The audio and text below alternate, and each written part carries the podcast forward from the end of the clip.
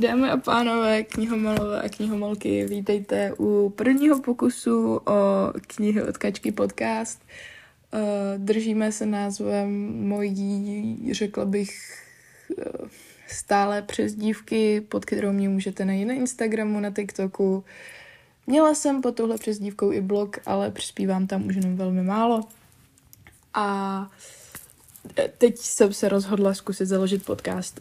K tomuhle rozhodnutí došlo díky úžasné slečně, která mě poprosila, abych jí, abych jí, nebo se kterou jsem se dohodla, že jí nahrajou svůj názor na Colleen Hoover a ona ho použije do svého podcastu Spor o Colleen Hoover.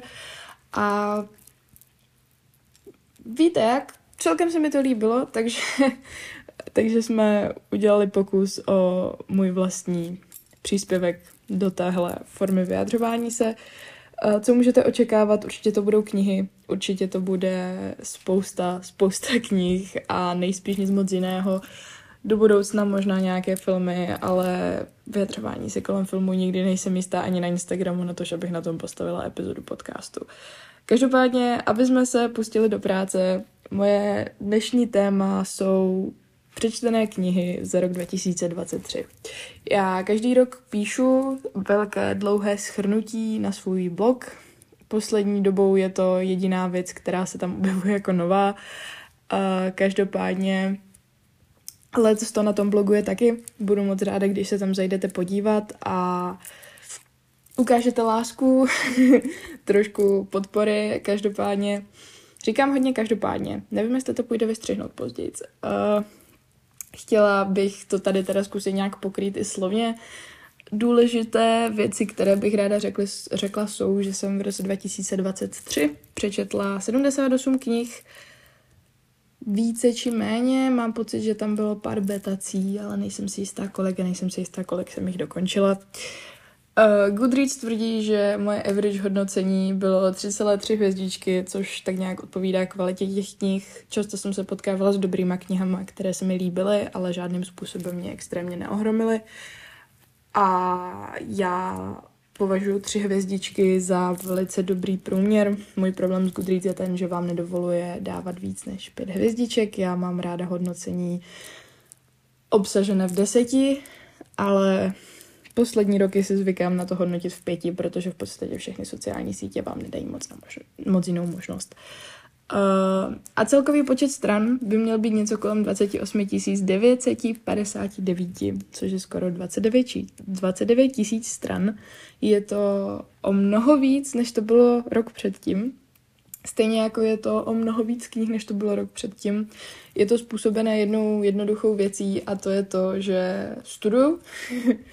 uh, studuju na střední škole a studuju na umělecké škole a co jsem nastoupila, tak čtu mnohem víc než předtím, protože trávím ve škole v podstatě všechen svůj čas od 8 do 5 každý den, kromě pátku, kdy končím v jednu, ale potom trávím dvě hodiny na cestě ve vlaku, což logicky uh, ukazuje, že hodně jezdím vlakem, kde si čtu. Stejně tak hodně sedím ve škole, kde máme volné přestávky obědové, volné místa v hodinách a nebo chvíle, kdy se mi úplně nechce dávat pozor a já díky tomu čtu mnohem víc, než jsem četla ty roky předtím, kdy jsem ve škole tolik času netrávila a svůj volný čas jsem mohla trávit s přítelem a s kamarády, což teď nedělám, protože když skončím ve škole, tak chci jít domů a chci si jít domů číst.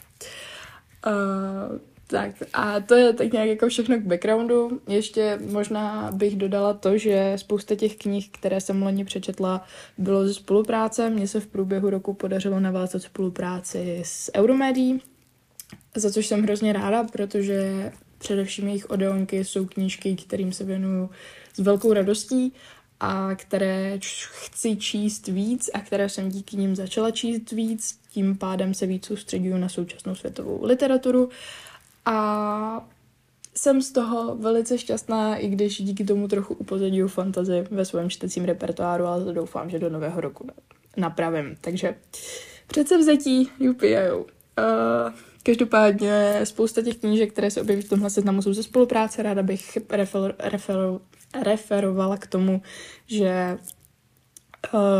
to, že jsem je dostala jako spolupráci, žádným způsobem neovlivnilo můj názor na ně. Jedná se čistě o to, co si myslím. Stejně tak se tam objeví, myslím, jedna knížka, kterou jsem dostala v rámci spolupráce s hostem, kterou už mám delší dobu, ale stejně tak ani tahle spolupráce nějak neovlivňuje mé názory na knihy. A e, pojďme, pojďme se pustit do toho seznamu. Já začnu lepšíma věcma, protože tady pro vás mám nachystané nejlepší i nejhorší knihy za loňský rok. A začneme těma lepšíma, protože o nich vždycky mluvím mnohem radši. A předchozí roky, když jsem mluvila o těch špatných, tak jsem se většinou hodně naštvala, ale od té doby se mi povedlo relativně změnit svůj uh, změnit svoje čtenářské zaměření a myslím si, že se dokážu mnohem lépe vybírat knížky, které se mi budou líbit. Takže tentokrát nebudu tolik naštvaná, jako lehce zklamaná z pár knižních klasiků, o kterých jsem doufala, že dostanu více. Každopádně k těm nejlepším, kni- nejlepším knížkám já se budu v téhle epizodě hodně přeříkávat a budu se hodně zasekávat a vracet zpátky, protože jsem extrémně nervózní z tohohle mluvení, ale doufám, že to přežijete se mnou a bude vás to bavit a do budoucna se mi povede se toho vyvarovat ve chvíli, kdy si na tohle mluvení zvyknu. Takže nejlepší knihy za rok 2023. Já obecně, když dělám ten seznam nejlepších knih, tak se snažím nikdy nevypíchávat nějakou, která byla nejlepší, protože Ono je těžký říct jako nejlepší, nejlepší knížka, stejně jako nikdo nemáme oblíbenou, oblíbenou knížku. Ale letos se stala taková věc. A tou věcí bylo, že jsem si přečetla Malý život od Hany Yanagihary. A letos musím říct, že opravdu mám tu top, top, top knihu, která za mě byla nejlepší za celý rok. A to je teda ona. Já už čtu hodně dlouho a nikdy se mi nepodařilo setkat se s knížkou, která by mě tak extrémně zasáhla a která by mě takovým způsobem pohltila a zůstala se mnou. Spousta knížek se vás že jo, dotkne na srdíčku, ať už dobrým nebo špatným způsobem, ale Malý život je knížka, kterou si sebou jako nosím vevnitř, když to řeknu blbě, od té doby, co jsem ji přečetla a nemyslím si, že bych na ní byla někdy schopná zapomenout celý rok, protože já jsem ji četla z kraje roku relativně, tak celý rok bojuju s tendencí, že se to chci hrozně přečíst znova, ale zároveň je to knížka, která hrozně bolí. A já si upřímně nejsem jistá, jestli bych toho byla schopná, jestli bych to přestala ve zdraví, protože už to první čtení pro mě bylo velký emoční zápřah. Navíc jsem tu knížku četla v době, kdy jsem nebyla psychicky na dobrém místě a nemůžu říct, že by mi pomohla, ale rozhodně mi nabídla útěchu způsobem, že se v, se v tom necítila sama. Uh, za mě je to knížka, která hrozně dobře pracuje s postavama. Na začátku vám jich představí hrozně moc a chvíli budete zmatení, ale ve chvíli, kdy se do toho dostanete, tak je hrozně snadné se zamilovat hrdiny, pochopit je a vžít se do nich, což je hrozně, za mě je hrozně těžké napsat takhle dobrý postavy, ale Hany se to povedlo. Stejně tak u téhle knížky si hrozně cením uh, to, jakým způsobem se zaměřuje na emoce, jakým způsobem je zpracovává, celá je napsaná ze třetí osoby. A i přes ten fakt, nebo tuším, doufám, že se teď nepletu a že vás nějak, uh, že vám nevěším bulíky na nos, ale myslím si, že jo, ale zároveň máte jako pocit, že to vidíte z hlavy těch hrdinů, cítíte jejich emoce s nima a rozumíte tomu, proč se cítí a jak se cítí. I když u některých těch lidí se jejich charaktery odkrývají postupně, tak celou dobu jsem měla pocit, že je chápu, že jsem tam s nima. Uh, je to velice pečlivě vybudované a opravdu, opravdu krásně to pracuje s dramatickýma scénama ve střídání s těma nudnýma. Ta knížka je hrozně tlustá.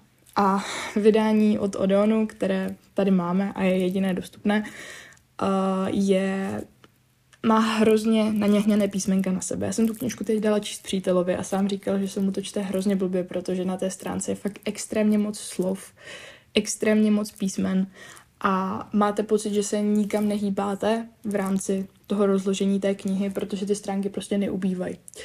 Ale to nic nemění na tom, že vás vlastně nebo mě hrozně bavilo to číst, i přes ten fakt, že jsem byla lehce frustrovaná z toho, kolik času nad tím trávím a ta kniha nikam nemizí, tak jsem se k ní hrozně ráda vracela a fakt mě to vtáhlo.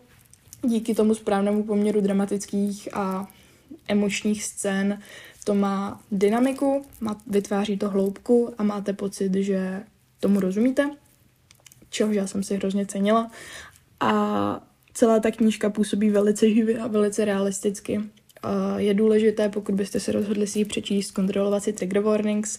Já jsem tohle neudělala a i kdybych to udělala, nejspíš bych si tu knížku přečetla, ale možná bych čekala to, co se stalo, protože ta knížka jako taková je fakt obrovská emoční zátěž. Je to hrozně těžká věc, je to věc, která vám bude ležet na zádech ještě dlouho, co ji dočtete a věřím tomu, že to bude věc, která se vás hrozně dotkne v době, kdy budete číst, ale není jediný důvod, proč bych tuhle knížku nedoporučila. Za mě je to fakt skvěle napsané, je to skvěle vybudované a předává to hrozně důležitou věc. A ta knížka dokaz, dokázala hrozně pěkně vysvětlit funkčnost traumatu a jeho dopady na pozdější život. Stejně tak dokázala hrozně dobře znázornit to, jakým způsobem fungují mentální poruchy a jakým způsobem na nás můžou dopadat.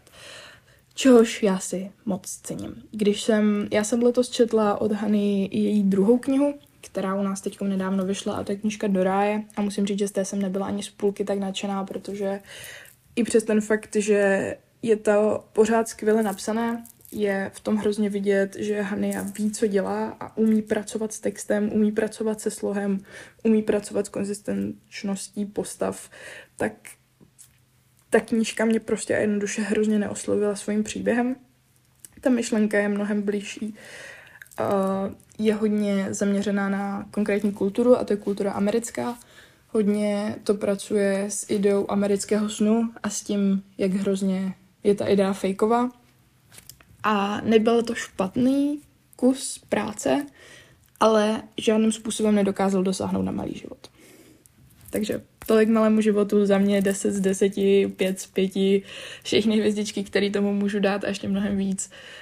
To je pro mě fakt jako knížka, která se mi stala srdcovou a která přebyla asi Alenkou říši divů, která dlouhou dobu byla jako věcí, kterou jsem měla hrozně blízkou. A věřím tomu, že už nebude nikdy nic, co by bylo tak dobrý jako Malý život. Takže pokud váháte, přečtěte si Malý život. Uh, a ty ostatní knížky, které mám v tom seznamu oblíbených, už se neřadí podle pořadí toho, jak bylo. Neřadí podle pořadí, to byla skvělá věta. Uh, podle toho, jak dobré byly, jsou, je to čistě náhodné, všechny považuji za stejně kvalitní po různých stránkách a myslím si, že si všechny zaslouží vaši pozornost a věřím tomu, že si tady něco určitě najdete, protože jsou i žánrově hodně jiné. První z těch věcí, kterou tady mám, je hledání Aljašky od Johna Greena, což je rozhodně starší kousek. Ony všechny ty kousky, o kterých tady budu mluvit, budou starší, protože i přes ten fakt, že jsem četla spoustu nových knih, tak se mě mnohem víc dotkly ty, které vyšly už dávno. Hledání Aljašky má úžasnou adaptaci na HBO, kterou já jsem viděla. Já jsem tu knížku i četla, když jsem byla mladší. Mohlo mi být 12, 13, nemám nejmenší tušení kolik, ale vůbec jsem to nepochopila, hrozně mě to nebavilo. Byla jsem velice rozhořčena nemorálními rozhodnutími hlavních postav a Neměla jsem tendenci se k tomu nikdy vrátit. O pár let později se mi ale povedlo narazit na ten seriál na HBO a vidět ho během jednoho dne, kdy jsem byla nemocná a musím říct, že to je seriál, který se mi velice líbil zpracováním a ten příběh na mě v té době dolehl mnohem víc, než když jsem ho četla. A proto jsem se rozhodla si letos napsat o dotisk hledání Eliášky a přečíst si ho. A byla jsem hrozně v šoku. Ona je to relativně krátká věc, řekla bych 250 stran, ale na tom na tom malém rozmezí autor dokázal zachytit hrozně moc věcí, hrozně moc emocí. Ta knížka znázorňuje to, jak hrozně zmatení jste, když dospíváte, když si máte vybrat vaši cestu, vaši budoucnost, když se máte rozhodnout, co chcete dělat se svým životem a kdo vlastně jste. Hodně se to soustředuje na uh, filozofické otázky, ale vš- za všema se skrývá jedno a to tež a to je prostě snaha objevit smysl života a snaha přijít na to, co máte být. A stejně tak to ukazuje ten vnitřní rozkol toho, když jste mladí a chcete zažívat dobrodružství, ale jak vlastně nedobrodružné ty dobrodružství často bývají. Uh, ta knížka je skvěle napsaná, je velice čtivá a má hrozně milé postavy. Stejně jako Malý život je hodně smutná a věřím, že spousta z vás ten příběh znáte. Spoilerovat ho nebudu, nebojte, ale je to velice smutná věc, ale skrz ten smutný moment toho příběhu se odkrývá ještě mnohem víc věcí a momentů v charakteru a životě dospívajícího. Ukazuje to, jakým způsobem je těžké vyrovnat se se ztrátou v mladém věku, i když ta ztráta nebyla nějak těžká a vlastně se vás, vlastně by vás neměla tolik bolet, ale i přes ten fakt je, i přes ten fakt je tam jejich bolest zachycená jako validní a autor s ní pracuje hrozně hezky. A já musím říct, že mě to velice pohltilo, hrozně mě to bavilo. Ten text je hodně existenciální, ale, nebo a, to je dobře a má hrozně moc před, co předat a má co říct a já věřím tomu, že pokud jste to ještě nečetli, tak byste měli. Můj plán do roku 2024 je určitě číst mo- mnohem víc Johna Greena, protože po mém setkání s hledání Eliášky jsem se mu vyhýbala a po tom, co jsem si tu knížku přečetla znova, věřím, že to nebyl dobrý krok. Uh, další kniha je na mnohem milejší notu a to je knížka Dlouhá cesta na malou rozlobenou planetu od Becky Chambers. Uh, tuhle knížku jsem vydala na sociálních sítích hrozně moc. Uh, tuším, že jsem nejvíckrát ji nejenom tuhle knihu, ale celou tu sérii, protože ona má několik dílů, zahlídla u Valči začítárny. A, a teď se nechci plést, ale myslím, že jo, a že se jí líbila. A už dlouho jsem ji měla na svém to be read. A když jsem se do ní pustila, tak jsem byla v šoku. Hodně mi to připomínalo Illuminy, což je série napsaná Kristofem a Amy Kaufmanovou a mělo to podobný feel good vibe, zasazený do fantasy světa, cestování na lodi. A je to, takže jak říkám, je to sci-fi, je to sci-fi, ve které se objevuje mnoho mimozemšťanů a různých druhů a skrz ten způsob, uh, jakým je postavený ten svět, autorka ukazuje hrozně moc hezky to, jak těžké pro nás může být pochopit jiné lidi, jak nemožné se může být vcítit do jejich potřeb a do jejich způsobu života, ale jak důležité je se o to snažit. Je to hrozně pěkný příběh o lásce a o přátelství a je to jedna z těch věcí, která má takovou tu milou a příjemnou middle grade myšlenku, ale zároveň je zpracovaná velice dospěle a velice vyvinutě. Všechny ty myšlenky se silně aplikují na reálný svět, na nás a nechybí ani vůči tady těmhle s těm milým věcem kontrast v mnohem víc zlých záležitostech. Je to knížka, kde lidi umírají, je to knížka, kde lidi žijou, je to knížka, kde lidi brečí a kde se lidi radujou. A nesnaží se vyhýbat nějakým drsnějším rozhodnutím ve směru příběhu a nikdy nevíte, co od toho čekat dál, ale zároveň věřím tomu, že je hrozně snadný si to užít, protože pro mě bylo. Je to fakt knížka nabušená akcí, která není nudná, je dobře napsaná, velice příjemně a do toho má co říct. Takže bych tohle ráda kvalifikovala jako jednu z těch sci-fi, která má přesah a je to hrozně dobře, protože já jsem se bavila, není to tak dávno, se svojí kamarádkou Sarou Topinkovou. Autorka stačí mávnout křídle, přečtěte si tu knihu, je nejlepší.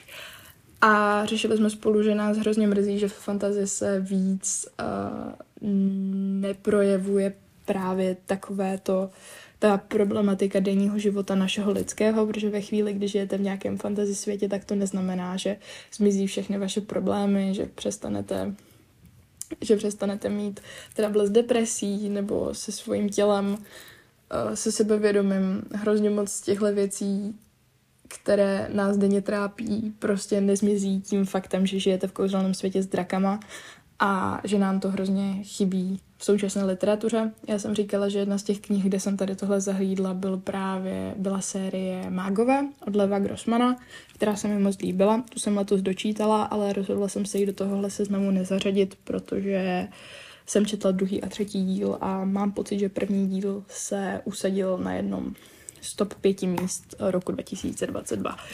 Uh, každopádně bych řekla, že Dlouhá cesta na malou rozlobenou planetu je jedna z těch knih, která právě pokrývá tady tyhle ty denní problémy a která ukazuje i to, jak hrozně iracionálně je mezilidská nenávist a jak prostě všichni potřebujeme být hodnější na sebe a jeden na druhého. A poslední knížka, kterou mám na seznamu svých oblíbených z roku 2023, je knížka Prsa a vajíčka od Miyoko Kawakami. Tohle je autorka, kterou jsem hrozně nečekala, že někdy budu číst. Je to autorka, kterou by mě nikdy nenapadlo, že si takhle zamiluju.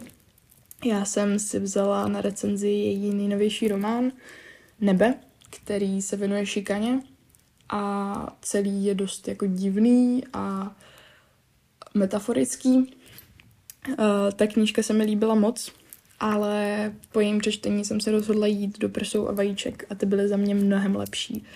Je to delší kniha, prsa a vajíčka mají asi 200-300 stránek, uh, nebe má 200-300 stránek, prsa a vajíčka se pohybují kolem 500 a v podstatě celá ta knížka se skládá z esejí a úvah o tom, co to znamená mateřství, co to znamená přivést na svět nový život.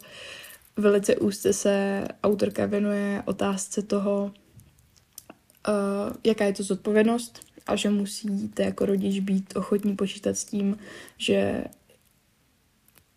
budete mít dítě, které nebude chtít zůstávat v tomhle světě, že někdy budou lidi, kteří budou litovat toho, že jsou narození. A všechny tyhle ty myšlenky zpracovala do hrozně hezkého příběhu o ženě, která chce mít dítě, ale zároveň nechce mít ve svém životě muže, nechce mít ve svém životě partnera, ale chtěla by něco zanechat a chtěla by, chtěla by mít to dítě, které si představuje a které touží poznat. Je to hrozně divné. Ve spoustě místech je to velice surrealistické. Ta knížka se silně zaměřuje na emoce, takže v ní není mnoho děje a akce, ale hlavně dlouhé úvahy o tom, co jsem právě popsala.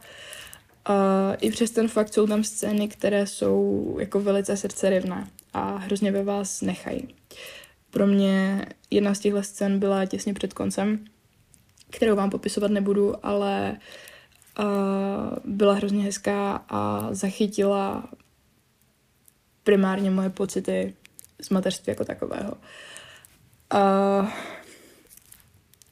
celé to končí hezky, to vám prozradím, takže se nemusíte bát toho, že by to byla další depka jako ty předchozí nebo první dvě, co jsem vám doporučovala.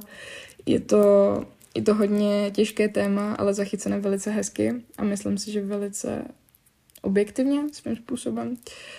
A co je na tom hrozně zvláštní, je to, že ta autorka je japonská, jestli se nemýlím, nechci kecat možná, doufám, že je japonská.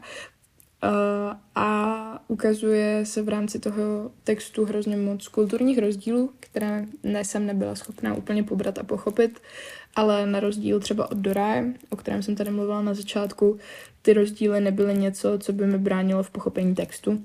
Naopak to bylo spíš zajímavé osvěžení a fungovalo to dost zajímavě ve směru toho, že se mi tak dařilo chápat lidi, kteří nežijou v našich podmínkách evropských.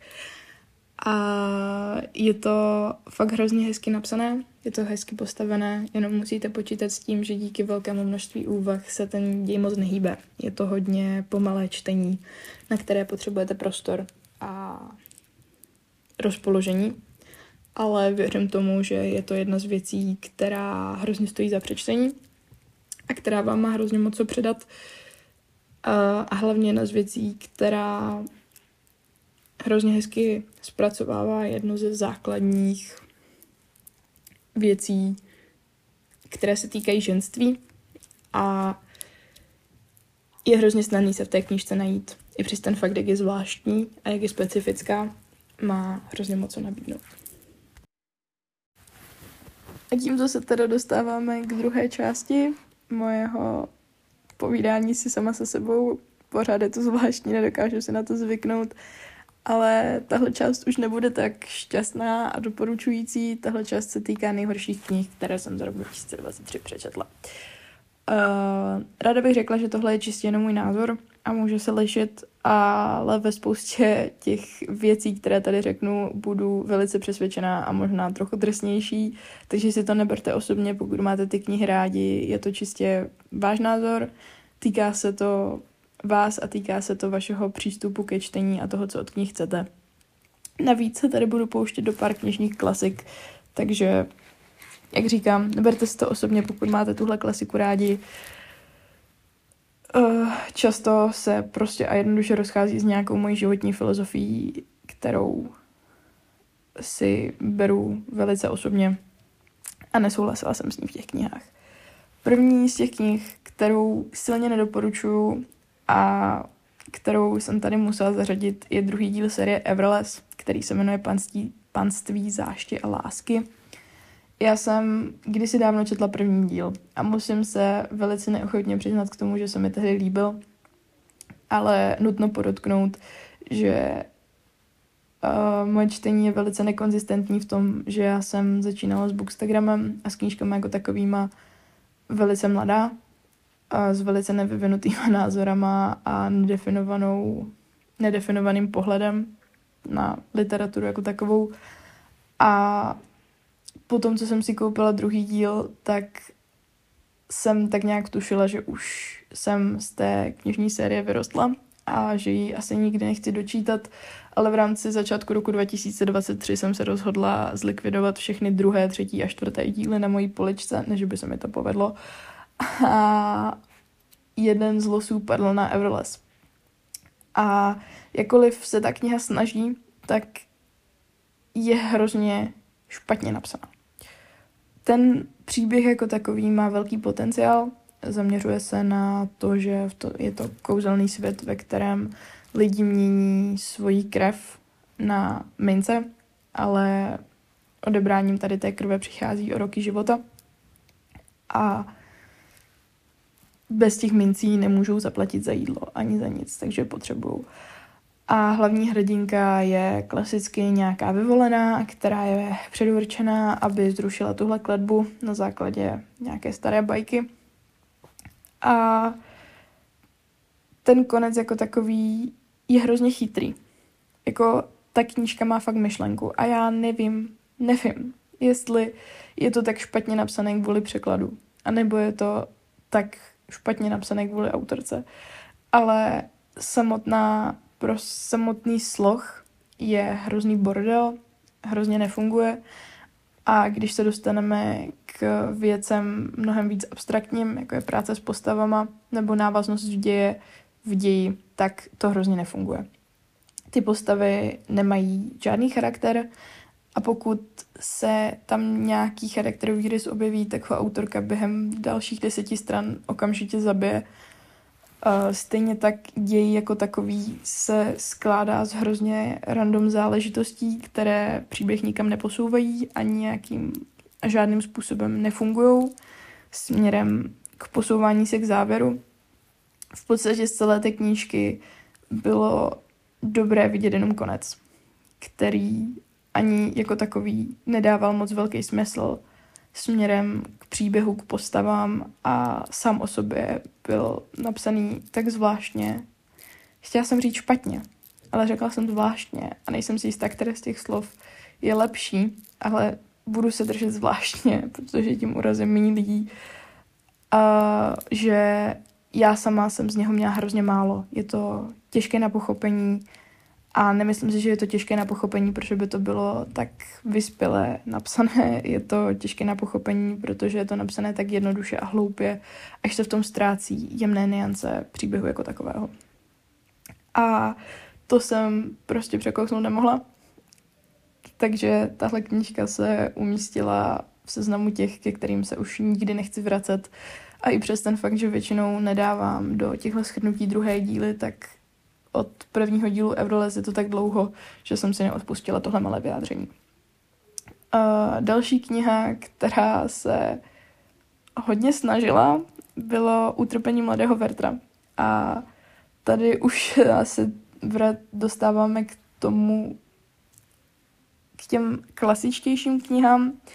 Já jsem se snažila číst víc klasiků loni, částečně kvůli svému maturitnímu seznamu, ale taky kvůli mému vlastnímu dobrému pocitu, protože jakkoliv můžou být klasiky těžké na čtení a na pochopení, tak mají kolikrát hrozně moc co předat a jako takové jsou často historicky významné a důležité v některých věcech. Ať už je to způsob, kterým posunuli literaturu, nebo prostě jenom to, jakým způsobem dokážete vnímat autory. Já jsem se za loňský rok hrozně zamilovala do autorky Virginie Woolfové, od které jsem si přečetla paní Delovejovou a potom v zápětí hned její deníky. A i když žádná z těchto knih to nedotáhla na top seznam, tak věřím tomu, že letos se mi povede přečíst mnohem víc jejich románů a nějaký z nich tam bude. Protože je to autorka hrozně zručná a hrozně šikovná a její pozadí historické dobové je neskutečným způsobem fascinující. Každopádně pozadí utrpení mladého Vertra tak úplně nechápu, protože ta kniha je sice zajímavě napsaná, svým způsobem relativně čtivá, ale tak neskutečně hloupá. Ona v dnešní době bych to přirovnala k nějakému dramatickému popisku na Instagramu nějaké 13-leté holky, která jde a bude všem na tom Instagramu vyhrožovat, že se zabije, pokud nenajde přítele. Werther je dost podobný. Uh, ta knížka je koncipovaná jako dopisy, nebo deník tušem, který Werther jako si píše. Uh, on tam často mluví o jedné ženě, do které se zamiluje, ale ta žena má v té době těsně před svatbou nebo už je vdaná, tak či tak v průběhu té knihy je vdaná a má hodného manžela, který se k ní rozhodně nechová zle, nebo z pohledu Vertra. A celý ten příběh se soustředuje na jeho neutuchající lásku k ní, uh, která vyvrcholí jeho sebevraždou Samotný námět by čistě teoreticky mohl fungovat jako příběh o nešťastné lásce. Všichni známe Roma a Juli, všichni známe Petra a Luci. To jsou knihy, které mi tolik nevadily, ale samotný Werther je hrozně... Já jsem, já tady před sebou mám ten text, který jsem napsala na blog. A mám pocit, že jsem tam zmínila že je to 100 odstínů toxického vztahu, ale možná by spíš sedělo 100 odstínů toxického člověka, protože Werther se snaží emočním vydíráním dostat tu ženu do nějakého vztahu s ním. A považuje to za romantický krok lásky a následně se v knize dočkáte i jeho dopisu na rozloučenou, což jsme rozhodně nemuseli vidět pro boha živýho, protože v tom dopise velice ostentativně obvinuje tu ženu a dává najevo, že je to její chyba a měla by si to uvědomit a měla by zpětovat svědomí, protože ona ho nemilovala, on se kvůli ní jde zabít a je to... Já s tím mám hrozný problém ze stránky toho, jak hrozně špatné a toxické tohle je. Werther není postava, která by vám měla co předat. A ta knížka jako taková, nemám nejmenší tušení, co bylo jejím záměrem, ale to, co já jsem z ní vyčetla, dobrý nebylo a rozhodně se k tomu vracet nechci. I přes ten fakt, tak, že to jako nebylo nejhůř napsané a díky malému formátu jsem s tím nemusela trávit moc času, tak to byl vážně ten nejhůř strávený čas, který jsem loni něčemu věnovala, protože i přes ten fakt, že Everless bylo špatně napsané, Werther byl mnohem, mnohem horší tím, co říkal a tím, jakým způsobem se stavil k životu a k lásce jako takové. Uh, mojí třetí knížkou, kterou jsem do tohohle seznamu za, zařadila, je titul Den co den. Uh, je to série, pokud se nepletu. Já jsem ji četla na doporučení od někoho a myslela jsem si, že to bude dobrý, ale musím říct, že jsem skončila velice zklamaná, protože příběh jako takový je asi fantasy, dalo by se to tak nazvat, o osobě chlapci, nejspíš, který už od dětství se každé ráno budí v jiném těle a snaží se a má 24 hodin na to žít život někoho jiného a pak se přestěhuje do těla dalšího. Nikdy nepoznal nic jiného a žije takhle celý život. Snaží se přizpůsobit, ale vlastně neví, kdo sám je. Ta myšlenka je hrozně pěkná, ale co mi vadí, je to, že na pozadí téhle, že tuhle myšlenku autor využil k tomu, aby v podstatě opodstatnil stalking. Uh, ten příběh má být romantický, ale způsob, jakým se ta láska vyvine, je hrozně nezdravý a nelíbí se mi ani trošku ze strany ženy, která má rozhodně respekt ať už z toxických vztahů nebo ze sexuálního obtěžování. Pro mě tohle bylo velice nepříjemné číst v mnoha momentech. A svým způsobem je to takové after, jenom to mnohem líp schovává tu toxicitu a stalo se to mnohem méně profláklou věcí. Ta knížka už je starší, jsou venku další díly, já rozhodně odmítám strávit svůj čas s jakýmkoliv z nich, protože i když je to contemporary, které se čte relativně dobře, tak je ten příběh prostě hrozně vytažený do extrémů, nefunguje a ty postavy jako takové jsou hloupé, jednoduché. A ta romantická zápletka nad ním mě prostě zůstává rozum stát, jakým způsobem někdo může podat příběh a říct, že je romantický. Uh, rozhodně ta knížka má jako zajímavou myšlenku. Uh, můžete v ní najít spoustu psychických poruch schovaných za tímhle jako fantasy motivem a ta metafora v tom by mohla být velice zajímavá. Nebýt toho, jakým způsobem to podporuje toxické vzorce chování a špatné vnímání pojmu láska. Uh, a tuším, že poslední knížka na tomhle seznamu je kniha Malé ženy od Alkotové. Já vím, je to velká klasika a já jsem ji hrozně chtěla milovat, protože jednou z klasických královen, kterou budu zbožňovat až za hrobě Jane Austenová, ale a nebo sestry Bronteovi, jsou za mě rozhodně skvělé klasické ženské autorky. Ale Alkotová tuším, že psala v podobné době a rozhodně se nemůže pišnit ničím s tím, co měly tyhle tři ženy, o kterých jsem, které jsem vyjmenovala před ní. Uh, já vlastně chápu, proč je ta kniha taková, jaká je. Ona byla napsána na zakázku. Byla to kniha, která byla Alkotové zadaná, aby ji napsala pro mladé slečny.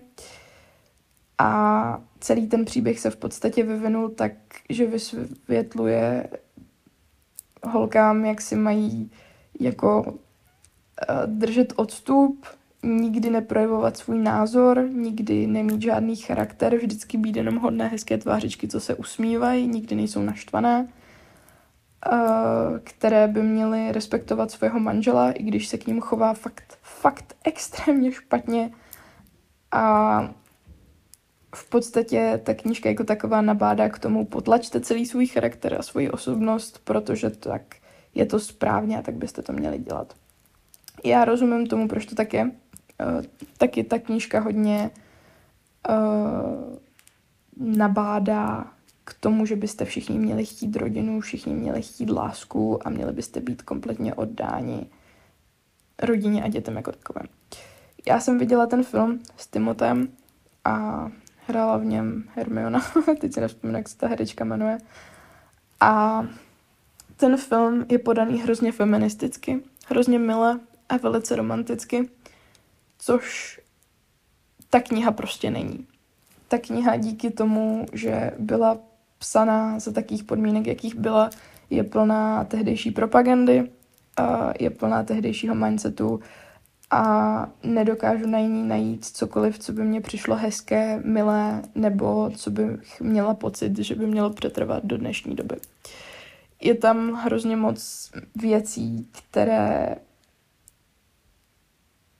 dávaly smysl a které rozhodně nevyčítám té době jako takové, ale co téhle knížce vyčítám, je její obrovská oblíbenost dneska protože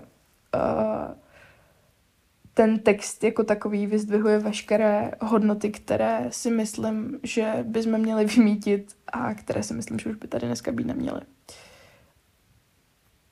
A k tomu všemu je to hrozně nutně napsané. Mě to fakt nebavilo číst a je to neskutečně dlouhá kniha na to, že má 300 stránek. Nebo možná 400. Mám doma krásné vydání, které mám dokonce s věnováním, ne od autorky pro boha, ale od jednoho milovaného člověka, který mi ji dal. Takže se jí zbavovat nejspíš nebudu, taky z důvodu, že se nikdy knih nezbavuju, což mimochodem bychom o tom někdy mohli udělat epizodu, pokud mi tenhle podcast vydrží, o tom, proč neprodávám knihy a proč si je schovávám doma.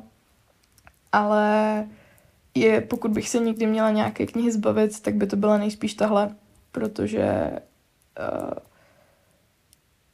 ať jsou knížky často jakkoliv špatné, většinou mají nějaký záměr. Pokud je to současná literatura, tak je to často ukázka, uh, ukázka něčeho, co v dnešní době lidi považují za zajímavé, ale malých žen si myslím, že to je jedna z těch knih, která měla dobou dávno zaniknout a prostě a jednoduše tohle nepochopím. Pokud se vám líbil film, puste si ho znova, ta knížka se vám líbit nebude. Ale ten film je fakt dobrý. Ten, ten si hodně cením, ten je hrozně krásný. A tolik jako k mojemu letošnímu seznamu. Já jsem v původním plánu toho textu na blog měla mnohem víc knih kategorii největší zklamání a největší překvapení roku, ale ke spoustě z těch knih jsem se tady už vyjádřila. Jedno z mojich velkých zklamání letos byla knížka Pod šeptajícími dveřmi od TJ Kluna, protože mám pocit, že v roce 2022 eh, se na můj seznam oblíbených knih dostal právě, dostala právě kniha od TJ a to je knížka Dům blankitně modré moře, která je neskutečně krásná, neskutečně chytrá a neskutečně funkční. A já jsem doufala, že od šeptajících dveří dostanu něco podobného, ale musím říct, že jsem skončila velice zklamaná a velice smutná, protože ten text neměl nic zábavného, nic navíc a i když nebyl nutně špatný a rozhodně v něm bylo pár myšlenek vidět, tak se hrozně ztrácel ve vzorcích z domu v Blankitně modré moře, které na tenhle příběh prostě nešlo aplikovat a on mohl být hrozně dobrý. Nejhorší je, že za tím tématem vidím velký potenciál, který ale autor žádným způsobem nevyužil a prostě se jenom shodl sám se sebou, že z toho udělá jednoduchou romantickou věc, která vlastně ani jako není ničím extrémně zajímavá. Uh, to bylo pro mě velké zklamání letos co pro mě byly naopak jako příjemné překvapení, které ale nebyly tak dobré, aby se dostali sem, tak byla Virginia Woolfová. K určitě to byl třetí díl Nikdy už je, který mě zatím z té série přišel nejlepší ve spoustě věcech. Nikdy už doporučuji hrozně moc. Je to fakt jedna z nejhezčích middle grade, jaké jsem kdy četla. A taktéž by se na seznam příjemných překvapení určitě dostala Celest NG, od které jsem si tak trochu omylem přečetla knížku Naše ztracené srdce a udělala na mě obrovský dojem. Ale protože mě už začíná bolet v krku a moje nervozita dosahuje vrcholu, tak bych dnešní epizodu ukončila s tím seznamem, ke kterému jsme teď došli. Určitě jsem zmínila mnohem víc knih, než jsem původně měla v plánu, ale možná jste si aspoň udělali nějakou konkrétní představu o tom, co čtu, jak se na to dívám a pokud jste narazili na můj podcast bez toho, abyste znali moje sociální sítě, tak jste si mohli udělat názor, jestli mě plánujete poslouchat i do budoucna, protože určitě hrozí, že se budu opakovat ohledně těch knih, že budu doporučovat pořád to stejný a že ty knížky budou velice podobné. Já bych byla moc ráda, kdybych se svým kusem trefila do toho vašeho, ale nemůže se to vždy stát a, a tak. Doufám, že se vám dobře poslouchalo mě a moje přeřeky a neustále ztrácení se ve větách. Doufám, že to do příště bude lepší A doufám, že jste si odnesli nějaké hezké typy na knížky. Doufám, že jsem vás moc nenaštvala těma knížkami, které bych vám nedoporučila. A doufám, že si přečtete Malý život, protože pokud jste to ještě neudělali, tak děláte velkou chybu. Nebojte se toho rozsahu. I přes ten fakt, jak je to dlouhé, tak je to jedna z těch knih, která vydá za deset jiných. Obsahem, kvalitou, příběhem, myšlenkou, vším. A to je ode mě dneska všechno. Mějte krásný rok 2024. Přeju spoustu dobrých a hezkých knih, jak vám, tak sobě. A snad se uvidíme u příští epizody.